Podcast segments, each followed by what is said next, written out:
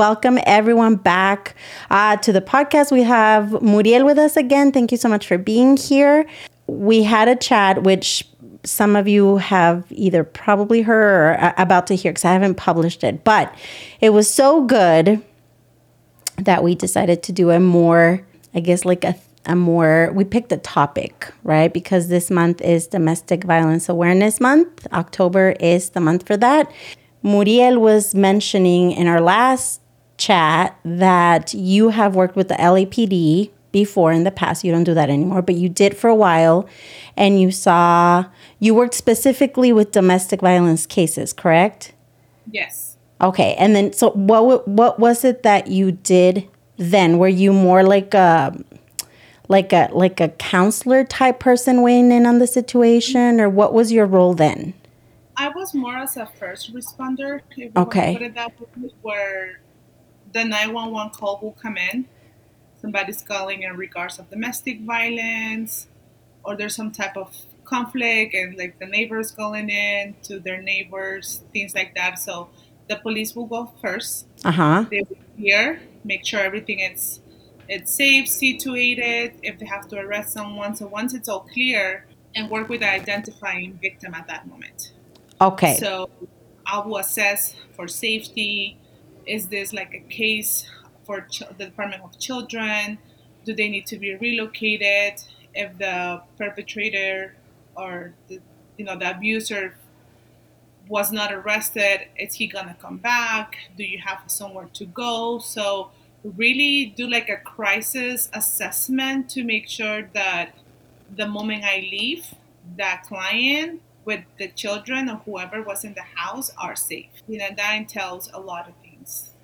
Yeah. It could be requesting an emergency uh, protecting order, which a lot of people don't know about it, you know, but the police here in California, they can contact a judge that it's on call and get a seven day restraining order for the victim.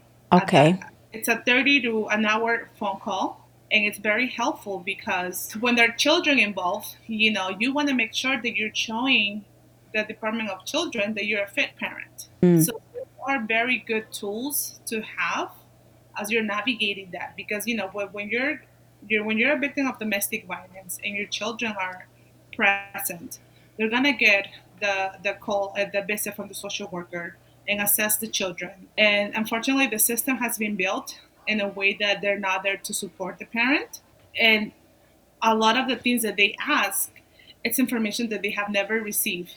So they're being mm. seen as they're unfit. You know, they're they're not there for the children. They don't want to protect the children, but they don't take. Oh, so they would be like, "What have you done?" Almost like, "Have you done this X, Y, and Z?" And the parent, because they don't know that these things are available, are like, "No," and then that automatically is like a red flag to them, like a negative check mark. Okay. Yeah, no, and they can take your kids away.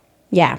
Lack of information, lack of access to resources, or the police officer is not equipped to provide those resources to, to take the extra 30 minutes, 45 minutes to make the phone call and give the client a restraining order if they need to, you know, the victim at that moment. So then, and I know you said that you were very clear this is what happens in California, but it wouldn't hurt for somebody, say, like here in Texas or any other state, to ask the officer yes. present at the time, right? Like, is there any way that you can make a phone call for me? Would you advise them to possibly, if they deny or decline, just to be on the safe side to write down the officer's name, badge number, and say I requested this and have the person sign it for them? Definitely, okay. definitely. Here, uh, when I was working with LAPD, I would tell the, the, the victims, you know, because it wasn't our first time going to the house. So it will be something like you need to call the watch commander. You need to ask to talk to the watch commander. You need to ask for an officer to speak your language that understands what you're trying to say because then that's where the misinformation starts, you know, because they're trying to communicate, their English is limited, the officer doesn't speak any Spanish or the other native language, so there's a gap. Mm-hmm. And they're not getting the, the information correctly. You know, they're not getting the right resources. They don't understand what's happening. I, want to ask, there's so many things that I want to ask, but I'm going to see if we can have a bit of a structured conversation here and I don't take you down like a crazy labyrinth. But for for domestic violence did you work mostly with like the hispanic latinx community or you just assisted anybody that was in need? What was that like for you?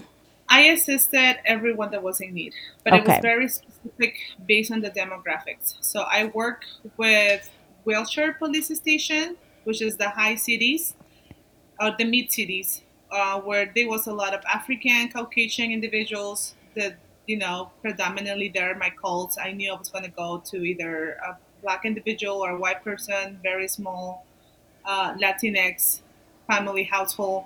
If i would work a rampart police station i would definitely most of my clients or the victims speak spanish or, or were from the latinx community. It uh, depended uh, it, on area then. Yes and then with the olympic police station there was a lot of korean families there. I, I sort of knew and I have to sort of change my resources, my approach, you know, uh, based on their culture, the understanding of the law, uh, the culture, the Korean culture is very close. That they don't allow other ethnicities to come in and to talk about this very, um, for them, very embarrassing situations, yeah. domestic violence, and very normalized, mm. you know. Um, and there's a lot of hierarchy with the Korean communities where if the mother-in-law is coming to you and telling you not to file a police report, you're not going to file a police report. You're not going to say something. So being able to learn how to work around that and still provide information to, to this individual and let them know about their rights, you know, because a lot of them, unfortunately, that are undocumented or that were here on a, a student visa, they felt they didn't have any rights. They, mm. they couldn't, they, they wouldn't have access to any resources, you know, and they did. They, they always do. Yeah. And I know sometimes some of them just fear having to deal with law enforcement, period, right? Like they don't really they don't really want to have like any anything on record that looks negative for them. Like there's just a lot of fear um around this. But um you know, domestic violence and we briefly that's why we decided to do this. You had this great idea to ha- to talk about this um, being, you know, dom- domestic um, violence awareness month because we spoke briefly on this where when you think of domestic violence, you think of extreme cases of where physical abuse is present. Yes. That a, a lot of people still consider that the only case of domestic violence. But then, in fact, domestic violence and abuse just entails like a whole array of situations. Many, right? many forms, right? Uh, when we talk about domestic violence, it's not just the physical, but it's the verbal abuse, the emotional, psychological abuse, the financial abuse. It's the sex abuse, you know, that power that your partner has over you and if we talk specifically about the Latinx community, it's very acceptance. If my partner wants to have sex, whether I want to or not, I have to say yes. I have to agree, especially from a cis woman perspective, right? Mm-hmm. They know that it's part of being in a relationship. My needs are not valid. I need to provide and fulfill my partner's needs and wants at that moment. Other ways is the, the financial, with these women, they don't have access to their paychecks. You know, they're working or then maybe they have limited access to it or that they're not allowed to work you know they're not allowed to create other source of incomes for them. However with specifically with a few or 30% of the latinx women that i work with they will work full time. They will have two or three jobs but their partner will take all the money. Right. You know? They're not allowed to they're not allowed to make decisions about their finances whatsoever. Yes. You will see a lot of that they're giving money to their partners to pay their rent, to pay the food, but it was not provided. And that's why yeah. they have to have a second job, very hidden. They nobody knew about their second job. So they can have enough money for rent, they can have enough money to to pay for basic needs that they need to, you know and that's a, a lot of things where I will go to some households, and the first thing that some women would tell me is like, "Well, he didn't hit me. I don't know why you guys are here. You know, he never hit me. He just pushed me and make threats. You know that he's gonna kill me, and he burned this, and he throw these things. You know, but he never hit me, so should be fine." So when I, I used to facilitate those support groups for domestic violence, you know, that psychoeducation, that piece was so important, so validated for them. You know, and it really gave them an insight and understanding of why am I feeling this way? Mhm. Why am I having self-esteem issues? You know, if you have a, a partner that is constantly bringing you down, making fun of your body, making fun of you, your self-esteem is gonna be very broken. Mhm. You know, you're not gonna have any self-confidence. So as we put those pieces together, you, you know, it really makes sense to them why they were struggling so much. So Yeah. I think it's very important as we talk about domestic violence awareness to talk about the different types of domestic violence and to normalize it and to accept it.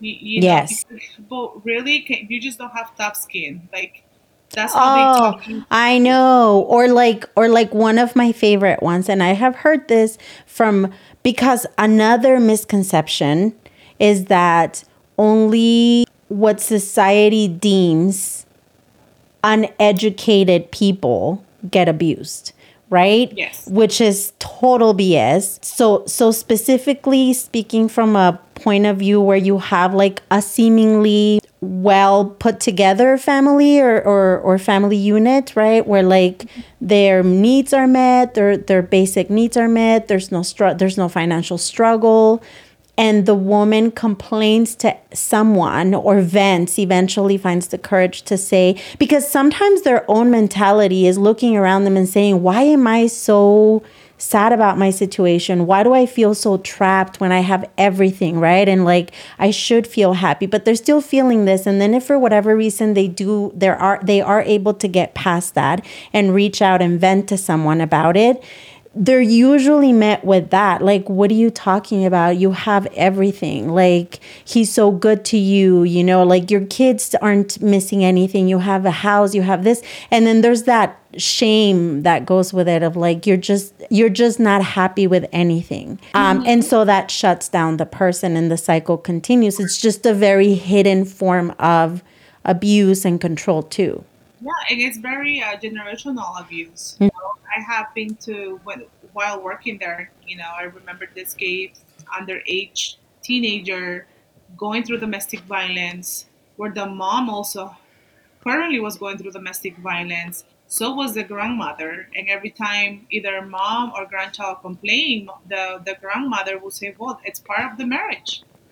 or you know, have it better than i did what are you complaining about He's not things to you. You know, you have to do better. What are you doing wrong that your partner decides to hit you, decides to treat you that way? So very internalizing that problem, you know, and Mhm. at the same time normalizing it because it's very specific as we talk about cis men and women, where the, the women are more become a victim. You, you know, and as we talk about their relationships, they're very toxic, very unhealthy and they feel attracted to that. You know, that's what they like, that's what they want, especially with the Latinx community when we talk about, oh, it's not toxica. You know, we have normalized that. I know.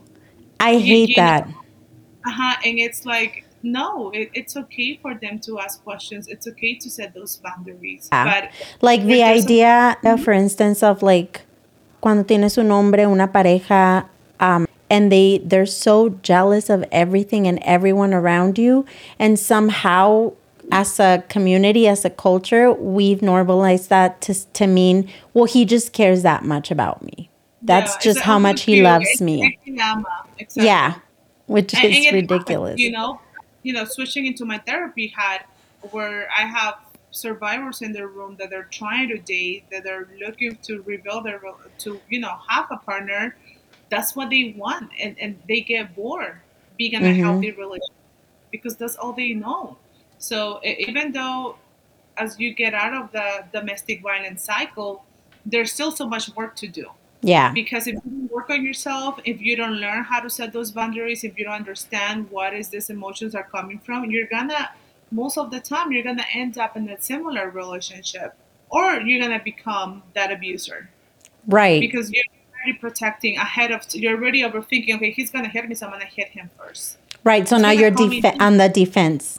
uh, so i'm gonna call him names first and i'm gonna be toxic and i'm gonna do a b and c so you know those are things that you learn through support groups therapy and it's really helpful because we want to break that cycle you know Yeah. we definitely want to break that cycle And like you said, there's no limits. There's no age um, limit or status or social status. It, Yeah. it hits everyone. even marital status, right? Because I see, and maybe you can weigh in on this, I see that there's, it's actually even more normalized and accepted to have that level of abuse and control and manipulation before they even set something as like a, a, a married couple like even in dating relationships like you see that in a lot of young people now and they completely accept it because we go back to he loves me just that much. She just really is into me and she just can't share me with anybody else. And you have levels of toxicity that are very dangerous. Yes, and each age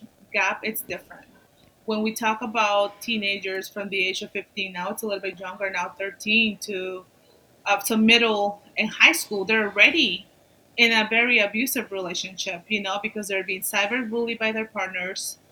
They use social media as a tool, you know. These kids now that they like to send their pictures mm-hmm. and they're oversharing, you know, those things are, are being utilized to abuse your partner. You know? So it's so important. Like it really entails having these conversations, not just with your amigas, comadres, vecinas, talking to your children about that. Yeah. Because it has been so normalized where if your partner, your boyfriend is not texting you, then he doesn't love you enough. You I If he know. you if he doesn't like your picture right away or he doesn't share your post, now we have to say If he likes someone else's picture, all of a sudden that's a problem. And now you're going out overboard to try to please this person even more so because you feel like he's slipping away. I mean, there's just, I honestly feel so much for our younger generation because I think that component of, like you said, cyberbullying and just the internet itself, it's a very, it makes the process even more complicated for them. Like they feel more stuck. yeah social media has definitely make an impact on them and that toxicity of being this happy relationship right those expectations where it goes to one extreme to another where you shouldn't be fighting with your partner your partner should always be supportive yes but there's going to be times where your partner is not going to support you and you need to have a conversation about it hmm there's going to be arguments in that relationship. They're not going to be heated physical arguments, but arguments do exist. You know, being in that relationship, it really takes everyday work. You choose to be with this person every single day, and you choose to work on it. So it's a two-way round. But when we're talking about social media and these pictures, these videos, this perfection, you know, the relationship goals that it's posed there, it really creates a very unrealistic image and understanding of what a healthy relationship is. Yeah. Yeah. And then you have, you find kids, even even older adults, right? You find them arguing and then feeling like I think that's also another misconception. Like when you're happy, you shouldn't fight, you shouldn't argue. But in fact, you there realistically you should be having some type of arguments. You, there there are going to be fights, but it's a, it's about how you fight and how you come together to find a solution versus we're fighting so I can win one over you, right? Which is what I think a lot of people think of when it's fighting like I have to beat you on this one. I have to prove you wrong so that I look good and now you're listening to me every single time. So definitely probably offering some type of support and education and like how can you argue? How can you argue fairly, right? And and working together. That would probably Having be something good. Having Yeah. those communication skills, you know, the assertiveness, empowerment to speak up, to talk about how you're feeling or why you're feeling that way. But then again, it starts in the family. Yeah. You know, the nuclear family, because we speak and we talk how we saw our family members speak with each other, Mhm. our parents specifically. So if I know that my mom is crazy in love with my dad, that he's constantly hitting her and talking really bad about her and, and putting her down, I'm gonna find someone similar because that's what I think love is. That's how I Right. define myself and my, you know, and that's what I'm looking for. So it, it definitely impacts and, and, and it shapes, you know, how you're looking into things in the future and what expectations do you have when it comes to a partner. So having again these conversations with your family members is when we start breaking this cycle of domestic violence. And again, it, it's important to talk about it with everyone because you can have someone as as young as a 12 year old that is a victim of domestic violence and an abuelita that's in their late 80s, 90s that is still being in a domestic violence relationship with their partner. Yeah. So everyone to hear this. Yeah, it's true. And I also something else that I feel can can be also misunderstood or used as a tool for manipulation to specifically by cis uh, men straight right? Mm-hmm. when it comes to oh well our grandmas our, our grandparents lasted longer in their marriages you know because people didn't just give up. But that can be eh, eh, that that's up for debate right? Because sadly a lot it, a lot of the times these abuelitas were putting up with extreme abuse all forms, right? They had no voice, no right. They had no money. They did, they couldn't work a lot of times. Not only because the partner didn't allow it, but also just society itself. A lot of them were living in times where they, they didn't have a right to work. And and they did put up because they didn't have anywhere to go. And so I think sometimes younger couples, younger marriages, younger people listening to that do feel like you're right i should keep fighting for this. And but but and yes marriage is hard. Partnerships are hard. Um, it is an everyday choice and you are going to have to sometimes compromise and do things that don't necessarily feel like ugh i'm not 100% okay with this. But it shouldn't be harmful. It shouldn't be it should never be a question of like you put your values on the line for me mm-hmm. right? And but but i do hear that a lot and specifically from men you know cis men where and no aguantas nada. Yes i'm sorry to interrupt but i think no no no go ahead. you know it's something that i talk to my clients whether they're cis men or cis woman once you have awareness that comes with the accountability and mm-hmm. that accountability comes with the responsibility of how you're gonna do later on what changes, what choices you're gonna make. You know? And back then, there was not awareness. You know, domestic violence law here in the U.S. It's not older than hundred years. You know. Yeah, it wasn't seen it, as a problem. It wasn't a thing. It was more about you know go back to your house and solve that with your husband, with your with your wife. Why are you here? Like we, we don't take care of family issues. You know this, this is not a crime. That's not a problem so if, if, that happened here in the U.S., think about Latin America, you know, and South America, Central America. Even now, this feminicide that always happens that we're being beaten, we have no rights. They keep being taken away our rights. So it, it's a whole cycle. And yeah. it's going to take so much time to fix it. You know, yeah, because it's deeply, deeply rooted. It's oh, it's deeply rooted. I I talk even to young boys. I've had conversations where I do see a glimpse of of maybe more awareness and they there are things where they feel like oh that wasn't okay and I just don't wouldn't feel comfortable doing that to my partner. But then you continue to have conversation and, and, and, and as you dig deeper you realize that there's still some machismo left in all of them right? Yeah. which under the right circumstances with the right people the right environment they will come out Yes, you know, and the one great example is the gaslighting. Yeah. Where it's a it's a very new, unfortunately, thing to do when you're in a domestic violence situation. Very passive aggressive a lot of people do not recognize it, you know, because it's very normalized where they're they're calling you estás loca, you know, you're overreacting, what are you talking about? It's your fault. You did right. this. And because for those of us listening right now, or those of you listening, which I'm I think this is something that a lot of us are um, aware of, but you know, you never know. But basically it, it, it, it feels like you are crazy because the person doing this this act of gaslighting is completely calm right? It and it's completely taking away from how you're feeling and you're invalidating your feelings. And then in a way you do look to the outside person or the outside people as you being the problem right?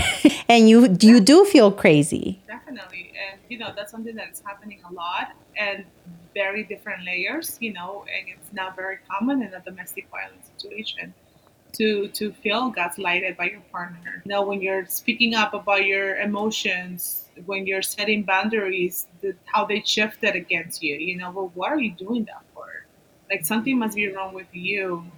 That you have the need that these things need to change X, Y, and Z.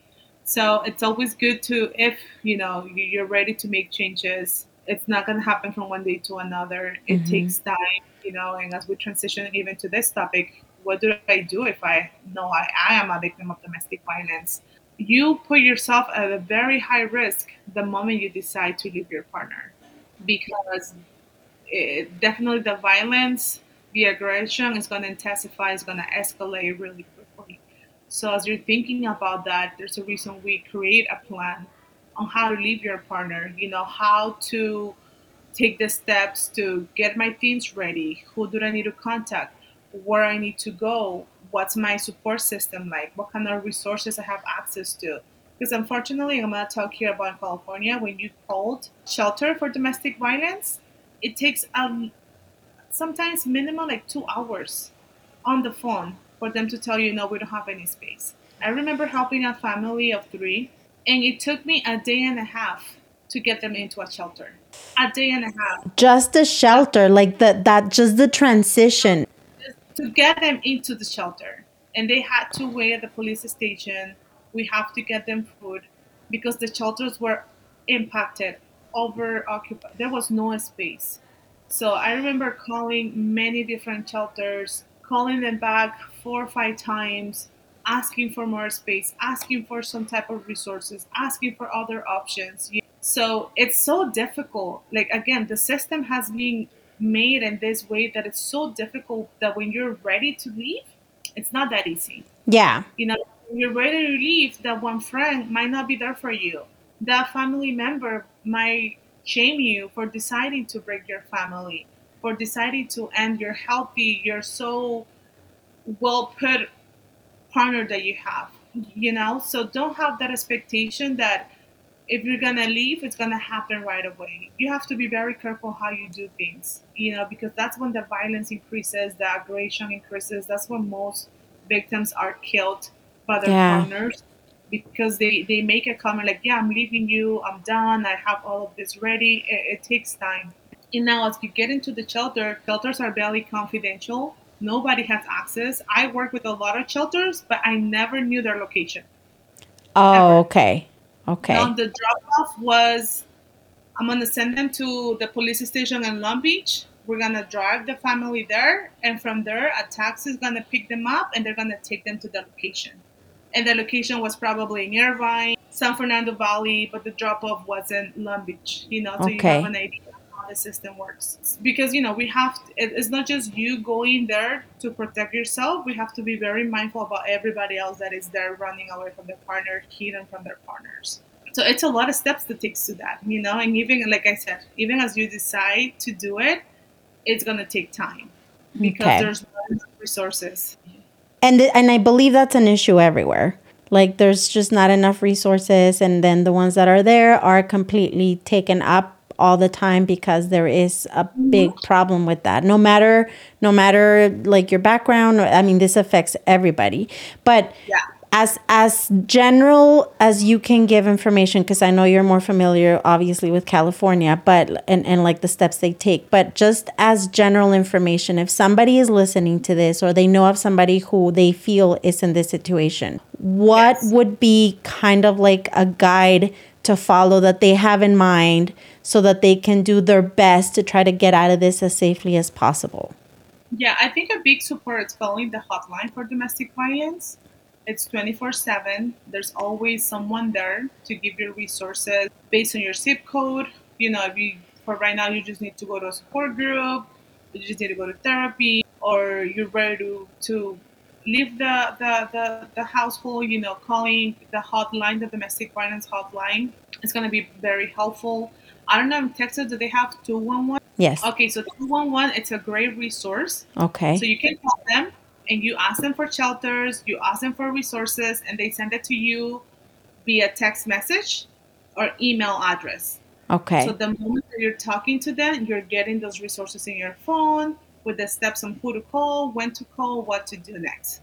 So you have those two that are really good, that uh, it's help right away at the moment. You Okay. know, so you can start thinking about your plan. Um, Okay. I know a lot, a lot of women, cis women specifically, they don't leave because of the children. What's going to happen with their school? You know, you have rights, and if you're fleeing of, because of domestic violence, you know, I think one of the best options is to do it through a shelter because once you get to a shelter, you have a whole team. You have a therapist, you have the lawyers, you have the advocates, you have the uh, any other providers that you need. You know, so you have like a whole team that is gonna really take care of every single part to make sure that you're doing everything legal, that you're not um, kidnapping your children, you know, because you're protecting your children. So it's a whole team that is really going to guide you and give you the support that you need as you're going through this. And then to make it very clear, we're not just talking about, again, like we said, the extreme situations that everybody thinks of, which is physical abuse, but this is any situation where you feel like you're being oppressed, like your voice isn't being heard, like you're being deprived of your basic needs, your basic rights. Um, even if you are in a good home, quote unquote, right, with your needs met, if you are being oppressed and you are being forced, like you said, maybe to to have sex when you don't want to, which is rape, let's call it what it is. Um, it doesn't matter that it is your spouse or your, romantic partner, but any situation where you feel like you just are being oppressed and you're being harmed emotionally, psychologically, physically, that is considered domestic violence, domestic violence and abuse. Yes, definitely. Okay. Uh, and because I work with the undocu community, for my undocu people that are listening, you still have rights you know, if your partner is abusing you, you still have rights. There's ways for you to be protected, to get the protection that you need, even to change your status if you're a victim of a crime here in California. Um, I don't know much about. Uh, I have heard. I I have heard of one specific situation where it was proven that she was in fact being a victim of domestic violence and they actually helped with it helped with her immigration status um, and she had no clue when she started this process this is something she learned once she was in a shelter like you said with a team of people who were advocating for her and helping mm-hmm. her with mm-hmm. resources so she had no clue but i mean yeah you you do have rights yes yes yeah. yes yes I, but i think it's very important to to also know and mention to marginalized communities that regardless of your situation, you know, you have rights. Yes. Asking, uh, you know, calling those numbers, the hotline, 211, to get those resources, to get the support. Um, there's a lot of facilities, nonprofits that they work with domestic violence survivors, families, and children. So, and with on your phone, you can find so much information on your phone now about mm-hmm. where to go, who to go to, how to start the process, how can you advocate for yourself, you know, empower yourself as you're making this decision because it's a life-changing decision. I know because you know what? I as i'm listening to you i'm thinking there's so many resources but also that that little voice in your head not allowing you to even take that first step. Mm-hmm. sometimes the resources don't even feel important right? It's like getting that voice to tell you it's okay you need to leave. That seems to be the hardest part yeah Yes, you know, and, and maybe leaving means having not contact with your family for a few months. You know? But again, when you go to a shelter, you have those treatment teams that are there to support you. You know, you're you're receiving individual therapy, you're receiving support groups, you know, support therapy, group therapy. Your children are getting services as well. You know, they're making sure they're not getting behind in school. So they're doing everything you need in order to make this transition a little bit easier. Now, as smooth as possible. To get to the point, it's difficult. Mm-hmm. Definitely, you know, to get yourself into a shelter, it's difficult, and that's why there's so many now nonprofits that are willing to fund some of this stuff now because we know the funds might not be available for everyone. So yeah. they have we get a lot of different nonprofit organizations that they fight for for women's rights, that they fight for protecting survivors of domestic violence. So asking for help, looking into resources. So you can I could share my Instagram account again. You know, there I have a few resources there as, as well. Okay. So if they need any help, I'm, I'm willing to just. It takes five to ten minutes to do a quick search and give them the information. Right. Yeah, because sometimes they don't even have five to 10 minutes to do a search, right? Like there are some mm-hmm. individuals who don't even have that. So, I mean, but it is good to know that there are so many resources. And if you just get to the right point of contact, maybe they'll start to trickle down somehow to you and help you. Yeah, yes. that's good to know. And then I do want to run quickly over some some of the things to look for. I mean, obviously some of the obvious like signs that you may be in a domestic violence situation uh, or a situation of abuse, period. But then also some of the less obvious that you may even feel silly about, but are definitely something to to look into and to consider. Yeah, if it's a red flag, it, it mm-hmm. will be, for example, where prior to dating this person, you had friends, and all of a sudden, your friends are not part of your life anymore. You know, ask yourself why. Why is this happening? it's something that I have changed, or is it something that is being influenced by my partner? the accessibility to your finances again a lot of people doesn't notice but then they realize wait i pay the whole rent and i pay all these things what is my partner paying for you know and each each couple have their own different financial agreement you know so as long as it's consensual for both like if they say i'm not good with money you handle the bills because i yeah. I'll forget or blah blah blah and if this is an agreement where both people are not being coerced or forced then it's okay. But if you are all of a sudden somehow don't have access to anything and can make financial decisions because you notice your partner's upset or they give you a hard time about it and you're not okay with that, that's a problem. Yeah. For example, when you're getting into an argument and your partner asks you to leave the house because they need to cool down you know, and they're and they're pushing you out. They're taking the keys. You're locked out of your own home. You don't have access to your phone, your car keys, your credit card. That's a red flag. Those gender roles, expectations in that relationship. You know, it's it's something that needs to be talked about with your partner. But when there's this very high expectations where because you're a cis woman, you gotta cook, clean, work, and take care of the kids, and let me do what I need to do on my own, then something that's happening there. You know, there there's a misconnection with the roles in, in, in a relationship, um, the culture expectations as well. You know, uh, maybe deciding where to go for dinner or when to go to vacation. You know, it's it's a lot of your partner taking those decisions for you, and you feel like he just likes to take care of me. I just feel protected. You know, but to what extent is right. that happening? You know, what would happen if one day you decide to go out with your friends what will be their reaction you, know so eh, each that's, case is different yeah that's a that's a big one because i have i think it's more normalized for the men to have like a time to go relax and hang out because you know they're tired from work or whatever but then if the woman decides, oh, I want to make plan- plans with a friend or my friends, a group of friends, and they're upset about it, that's a red. That's a huge red flag. Yes, yeah. Yes. Or when they start talking crap about your family or your friends. Mm-hmm. You know, like, oh, there's there are social bad influence. They they don't like me. What are we going there? We shouldn't go anywhere. Let's stay home. You know, again, they're isolating you from your support system. They're isolating you for from work friends. You know, they're constantly calling you, checking up on you, like what are you doing? Where you oh my gosh, I know. That's annoying. I see that with young kids.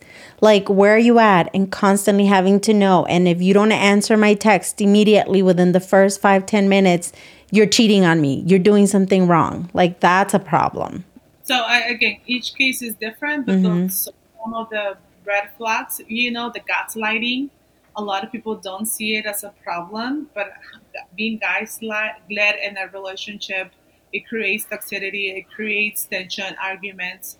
It makes you feel some type of way. You know, it creates mental health issues, mm-hmm. self-esteem, confidence, self-value, self-worth. So also being aware of that. Yeah, true. And then one thing that I want to ask you as a therapist, as a as a good one, as a good therapist, like as if you are a person who's in the situation and maybe it doesn't feel like it's a big deal. Maybe you feel like this is the time because I'm starting to pick up those things. I'm starting to see a little bit of those red flags. What are some of the things that you can do right now to maybe feel better about yourself and and believe yourself and trust yourself because I think sometimes we are the barrier, right? Like we'll see things and we say, oh, it's just me. That's nothing. Like I'm exaggerating. I'm expecting too much from this situation or this person. But it, but if you feel like, okay, no, but I see it more and more and more, what are some of the things that you can do to like build your self trust, build your self esteem so that you start believing yourself? And when you see that, you're able to just immediately start exiting before it escalates because it always escalates, it always gets worse. Yeah. Yes. I think one amazing tool is journaling. Giving yourself that space to really talk about how you're feeling, validating yourself, acknowledging what's happening, and it helps to keep track of a lot of things. You know, mm-hmm. journal. It's very powerful because sometimes we just need a space to talk, and, we're not going to have that easy access to talk to someone, but at yeah. least to put thoughts down, write down how we're feeling, what are we experiencing at that moment. It really gonna help you release what is it that you're carrying? That anger that frustration that sadness that anxiety. And it's going to give you a better picture of okay those are the things that i'm usually writing about. Specifically i'm able to identify patterns. I'm able to identify how i'm doing things. Am i engaging on healthy unhealthy coping skills?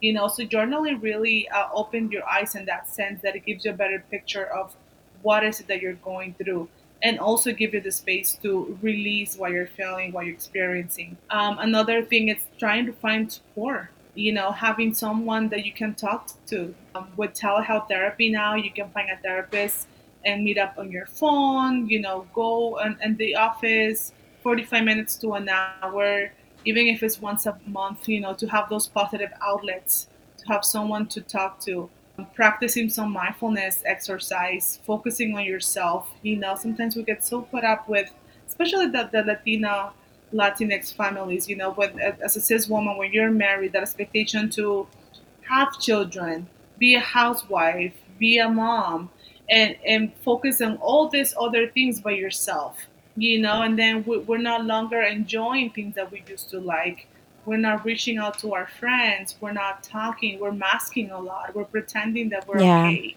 So the first step is to really recognize that something is up there and we need to talk about it and how can i find that support you know? The support is there.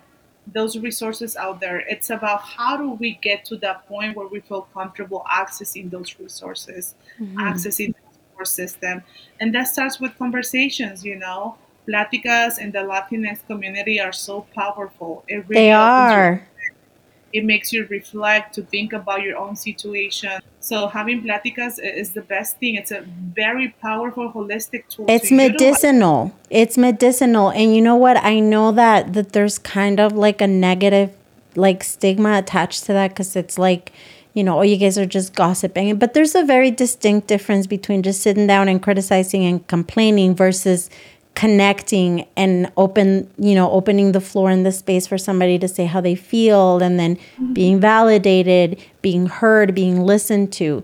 That's very different. And i think that spe- that's something that i think for women it, it comes very easily for us to do right? And so we should and it comes naturally too. So that's something that we should hold on to as well because it's very very it's therapeutic. Yes, definitely. You know, even utilizing social media, listening to podcasts, TikTok, Instagram, they're not your therapist, but they can definitely give you a lot of information. Yeah.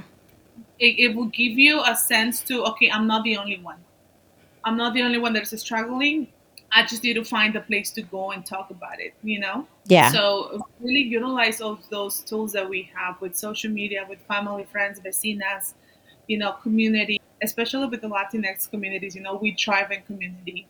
That's mm-hmm. how we ask for um, a lot of Latinx community. We have the promotoras, you know, the health providers there that are coming to your door. They're talking about specific issues, you know. So if you're not a promotora, you know, a, a community center, get involved, ask for questions, you know, talk about what you're feeling. Yeah, you're right. Community centers for us, specifically Latinx communities, are key to so many things because you can find support, you know, with finding a sport or an activity for your children to having workshops that you know give you so much information and insight into like problems that you may be going through as well. So yeah if you don't if you don't know where to start find a community center near you. And you can if they don't have anything like that you can definitely approach somebody and talk about it and they'll they'll get Mm-hmm. moving these people are invested in it and they'll they'll put something together yeah Especially promotoras. Yeah. Promotoras, it's a whole movement with them. Like I have so much respect and love for Yeah. them because they definitely make changes in our communities especially Mhm. the Latin community. So if you have a promotora, you know one, that will be your really source to go to for many, many things that you need. The community trusts them, they know them, they Mhm. already know who to go to. So promotoras, they know how to make connections and they're already connected with other Yeah. resources, other nonprofits, organizations that might help you the way you need to. Hi, Muriel. Pues thank you so much. I'm not going to take any more of your time because I know you've been up early and working really hard and you still have more work to do. But this was really, really great. I'm sure there's so many other things that we didn't even like get to cover, but uh-huh. Maybe if you want to gather a few questions, we could do like a follow up. That's exactly what I was going to say. And I was going to make an open invitation for anyone listening right now. If you have like any questions about this specific topic uh, or maybe something else that they're struggling with and they want to, maybe if I put enough of them together, maybe that could be our next conversation. Because I'm going to put it out there, Muriel, pobrecita, even though she's super busy, I'm going to hit her up at least once a month so she can have conversations with us. So if you guys have any questions, anything you want to I don't know, you're curious about or something you're struggling with, send it to me uh, via Instagram. I know her oh, her Instagram is open as well, so I'm gonna I'm gonna link all that information uh, here as well when it's published, and then you guys can also send her information. Just let her know you heard about it here on the podcast, so she doesn't know what the heck you're talking about. Pero bueno, Muriel, thank you so much. This was really really good, and I'll be in touch with you. Okay. Yes, thank you. I see you soon, Julie. Take Thank care. you. Have a good day. Bye bye. Thank you. Bye.